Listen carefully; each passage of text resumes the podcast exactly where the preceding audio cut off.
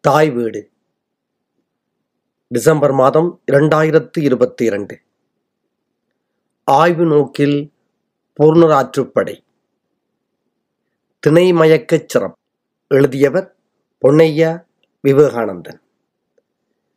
ஐவகை திணைகளுக்கு உரிய முதற் பொருள் கருப்பொருள் உரிப்பொருள் என்பன தமக்கே உரித்தான திணைகளின்றி பிற திணைகளிலும் இடம்பெறுமாயின் அது திணைமயக்கம் எனப்படும். தொல்காப்பியர் பொருளதிகார அகத்திணை இயலில் திணைமயக்கம் பற்றி கீழ்வருமாறு குறிப்பிடுகின்றார்.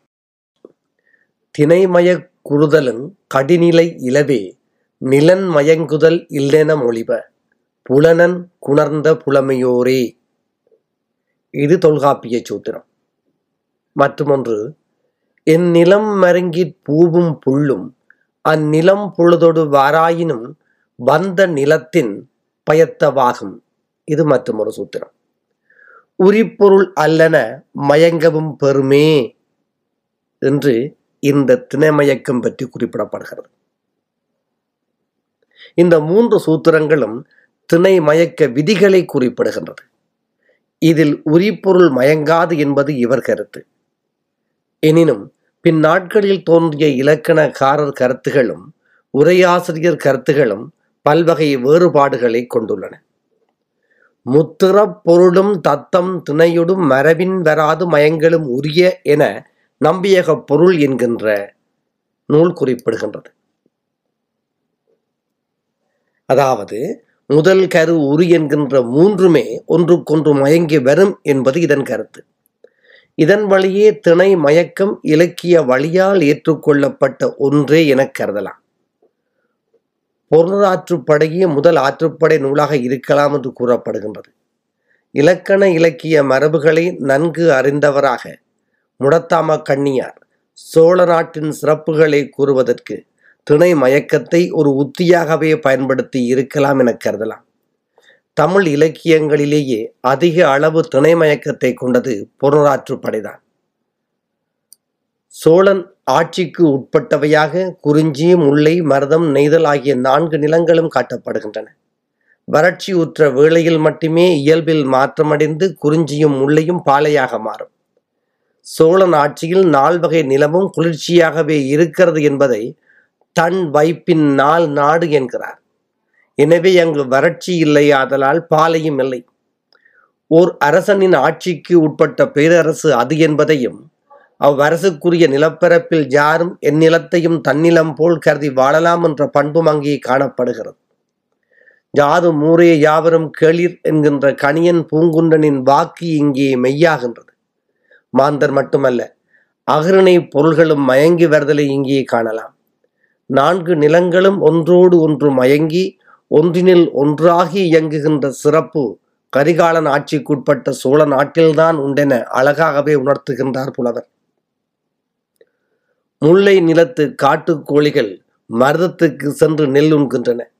முல்லை நில வீட்டு கோழிகள் மலையேறி திணை உண்டு திரும்புகின்றன என்பது நயத்திற்குரிய திணை மயக்கம். பரிசில் பெற்றோன் பொன்னனை சந்திக்கும் வழி பாலை நிலத்துக்குரிய இயல்பினை கொண்டது. இதன் வழியே சோழனின் ஆட்சிக்கு உட்படாத வேறொரு நாட்டில் இந்த சந்திப்பு நடைபெறுவதாக கொள்ளலாம். சோழ நாட்டு எல்லைக்குள் சென்றுவிட்டால் வாட்டும் பாலை வெப்பத்திலிருந்து விடுபடுவீர்கள் என்பதை புலவர் குறிப்பால் உணர்த்துகின்றார்.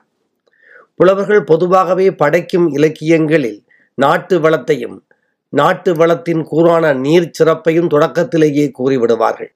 நாட்டு வளம் கூறும்போது பொதுவாகவே நீர் சிறப்பை முன்னால் கூறுவார்கள். முடத்தாமா கண்ணியார் ஒரு வகையில் வைப்பு முறையில் புதுமையை செய்துள்ளார் என்றே கூற வேண்டும். கரிகாலன் சிறப்புகளுக்கு முதன்மை கொடுக்க வேண்டும் என விரும்பிய புலவர் கரிகாலனின் விருந்தோம்பல் பண்பையும் கொடைச்சிறப்பையும் வீரச் சிறப்பையும் கூறவே அதிக வரிகளை பயன்படுத்துகின்றார். பின்னால் துணை மயக்கம் வாயிலாக நால்வகை நிலங்களுக்குமான இணைவுறவை காட்டுகின்றார். காவிரி குடகு மலைகளில் இருந்து தோன்றி சோழ நாட்டுக்குள் ஓடி வருகின்றது. இது நால்வகை நிலங்களையும் இணைத்துச் செல்கின்றது. குறிஞ்சியில் தோன்றி முல்லையில் பாய்ந்து மருதத்தில் நடந்து நெய்தலில் கடல் அன்னையுடன் கலக்கும் தன்மையது நால்வகை நிலங்களையும் பேணிக்காக்கும் தாயாகவும் காவிரி திகழ்கின்றாள். வறுமை நெருங்கி விடாமல் மக்களை காக்கின்றாள். எனவேதான் காவிரியை நிறைவாக போற்றி தன் படைப்பை நிறைவு செய்கின்றார் நிறைவுரை. பொதுவாகவே சங்க விலக்கியங்கள் இயற்கையோடு இணைந்த கற்பனை சிறப்புகளை கொண்டவை. நடைமுறை வாழ்வுக்கு பொருந்தாத வரட்டு கற்பனைகளை சங்க இலக்கியங்களில் காண முடியாது. இதற்கு அமையவே படையின் கற்பனைகளும் வர்ணனைகளும் அமைக்கப்பட்டுள்ளன. நூலில் சில விடங்களில் தென்படுகின்ற கருப்பொருள்களிடத்தே ஏற்படும் துணை மயக்கங்கள் நடைமுறையில் நிகழ்வன அல்ல என்ற போதிலும் புலவரின் நோக்கம் கருதியும் நயத்தை முன்னிட்டும் அவை பொருத்தம் உடையனவாக இலக்கிய இன்பம் தருகின்றன. உணவு ஓம்பல் உடை தொடர்பான பல செய்திகளை இந்நூல் தருகிறது. அரசன் ஏழடி நடந்து வழியனுப்பும் பண்பை இந்நூல் வழியாக அறிகின்றோம். பல்வகை தாவரங்கள் விலங்குகளின் பெயர்களை அறிகின்றோம். ஜாலி என்ற விலங்கு எம்மிடையே இருந்திருக்கிறது என்ற செய்தியும் நமக்கு கிடைத்திருக்கின்றது. பொருளாற்றுப்படை மகிழ்வுறுத்தும் இலக்கியம் மட்டுமன்றி பண்பாட்டு தகவல்கள் நிறைந்த வரலாற்று நூல் என்பதிலும் ஐயமில்லை. நன்றி.